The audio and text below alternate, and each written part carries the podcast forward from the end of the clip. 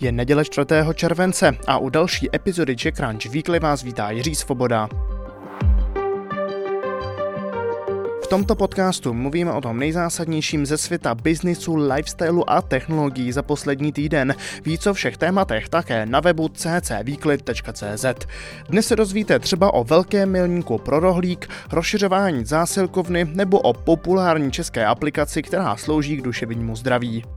Ještě předtím připomenu sérii našich konferencí CheckCrunch Online. Na té poslední jsme se bavili o budoucnosti dopravy. Hosté jako Michal Ilich, Otto Fabry nebo Tereza Veselá mluvili o mikromobilitě, snížené rychlosti nebo elektrické dopravě po městech. Záznam můžete sledovat na checkcrunch.cz lomeno online.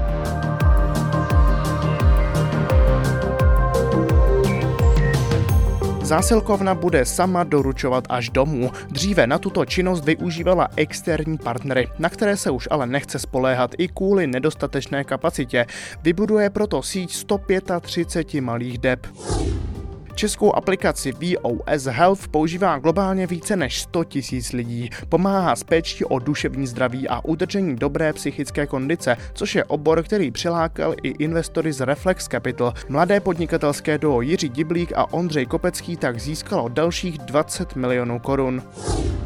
A Reflex Capital ještě jednou oznámil také investici 38 milionů korun do českého startupu Happeny. Ten se zabývá tvorbou virtuálních událostí, třeba veletrů nebo konferencí. I díky pandemii loni firma vyrostla o 550%.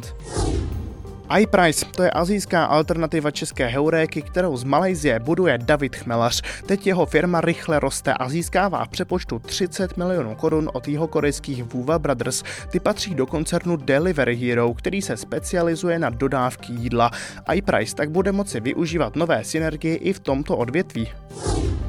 Dáme jídlo poprvé skončilo v provozním zisku. Letos oblíbená služba na doručování jídla míří na to, aby překonala v tržbu miliardu korun. Její šéf Filip Fingl v rozhovoru pro Čekaň říká, že v budoucnu chce rozvážet všechno, co dává smysl, třeba malé elektro nebo léky v rámci brandu Dáme Market.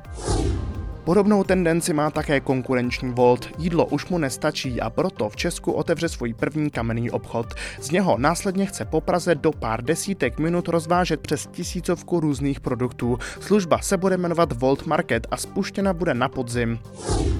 V celé Evropě začaly fungovat digitální covidové pasy. Ty mají sloužit k prokázání bezinfektnosti a například tak usnadnit cestování. Česku k vygenerování pasů poslouží aplikace od Ministerstva zdravotnictví nazvaná Tečka. Je dostupná na App Store i Google Play.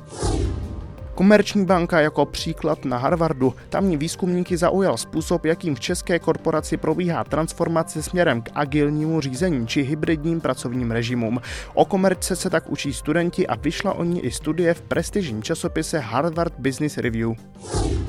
Kniha Nadace od spisovatele Izáka Asimova. Jedno z nejvýznamnějších děl světového sci-fi má před sebou filmovou adaptaci. V září ji ve formě seriálu uveřejní Apple TV a trailer láká na skutečně epický divácký zážitek.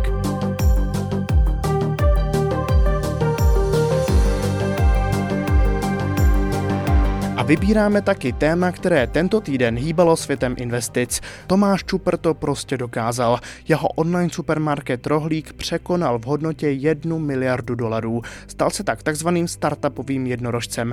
Je to díky dalšímu investičnímu kolu, které Rohlík uzavřel ani ne tři měsíce poté, co si připsal historicky největší českou startupovou investici. Více o Rohlíku si povíme s redaktorem Čekranče Peterem Brejčákem. Ahoj Petere. Ahoj Jirko. Pojďme se možná na začátku začátek zastavit u toho termínu startupový jednorožec, protože v českých podmínkách taková firma zatím nebyla. Co vlastně znamená?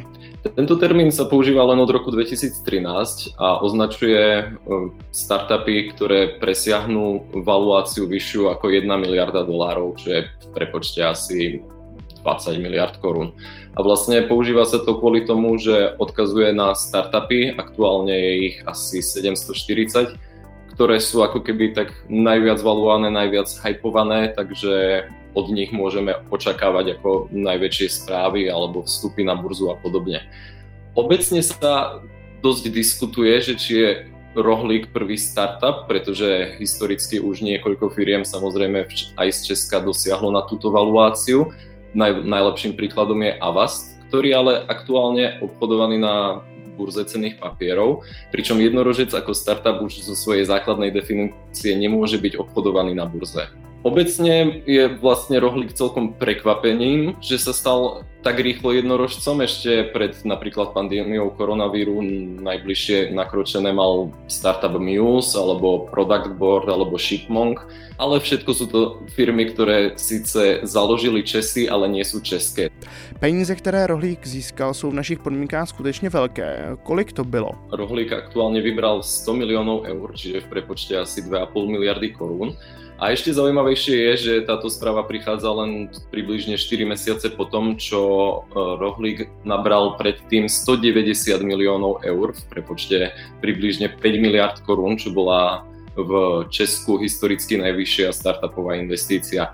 Takéto sumy sú dosť veľké práve kvôli tomu, že rohlík eh, podniká ako keby vo fyzickom svete, takže potrebuje strašne veľa peňazí na to, aby vôbec eh, otváral napríklad sklady, kuriérov, nakupoval flotilu a podobne. Čiže vlastne v tomto sa odlišuje od softwarových firiem, ktoré expandujú výrazne jednoduchšie za výrazne nižšie náklady. Možná to nejdůležitější ale je, co s těmito penězi Rohlík chce vlastně udělat. Teď funguje v Maďarsku, Česku i Rakousku. Co má ale dále Tomáš Čupr v plánu? V najbližších mesiacoch plánuje Rohlík začať operovať už aj v Nemecku, konkrétne v Mníchove a zaujímavosťou je, že práve na tomto trhu sa stretne aj s konkurenciou Bringmeister, ktorú nedávno kúpila e, česká skupina Rockway, ktorá je vlast, vlastníkom aj košíku. Takže vlastne budú to také dve české firmy, ktoré sa bijú v Nemecku o dosť podobného zákazníka. Celkovo ale samozrejme Rohlik plánuje byť európskym hráčom, to znamená, že plánuje expandovať do mnohých ďalších krajín a aj keď zatiaľ nevieme, kedy k tomu dôjde. Už teraz plánuje expanziu do Rumunska, Talianska, Francúzska alebo Španielska a plány sú veľké, takže môžeme očakávať, že postupne bude obsadzovať aj ďalšie trhy. Kdybychom se možná ještě trochu vrátili do Česka, pocítí nový kapitál nějak i čeští zákazníci? Bude Rohlík investovat i někam jinam než přímo do expanze za hranice? Rohlík bude samozřejmě investovat ještě aj do skladového hospodárství, protože v jednotlivých skladoch eh, pracuje strašně veľa ľudí a je tam extrémně veľa priestoru na to, aké procesy by sa dali ešte viac zautomatizovať alebo urýchliť čo, čo by mohlo českým zákazníkom tiež e, priniesť nejaké zlepšenie služieb, napríklad zrýchlenie dodávok alebo podobne.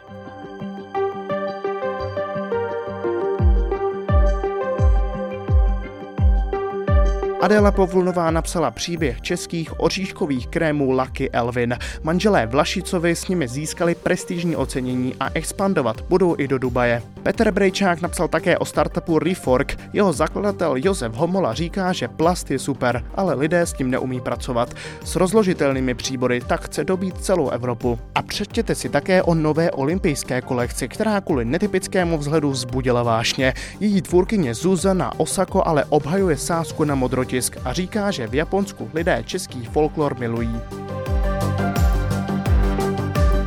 To byl dnešní přehled či Crunch Weekly. O všech zmíněných tématech si přeštěte více na ccweekly.cz. Ještě jednou ccweekly.cz, tam je náš kompletní newsletter i s dalšími tématy. Pěkný prodloužený víkend přeje Jiří Svoboda.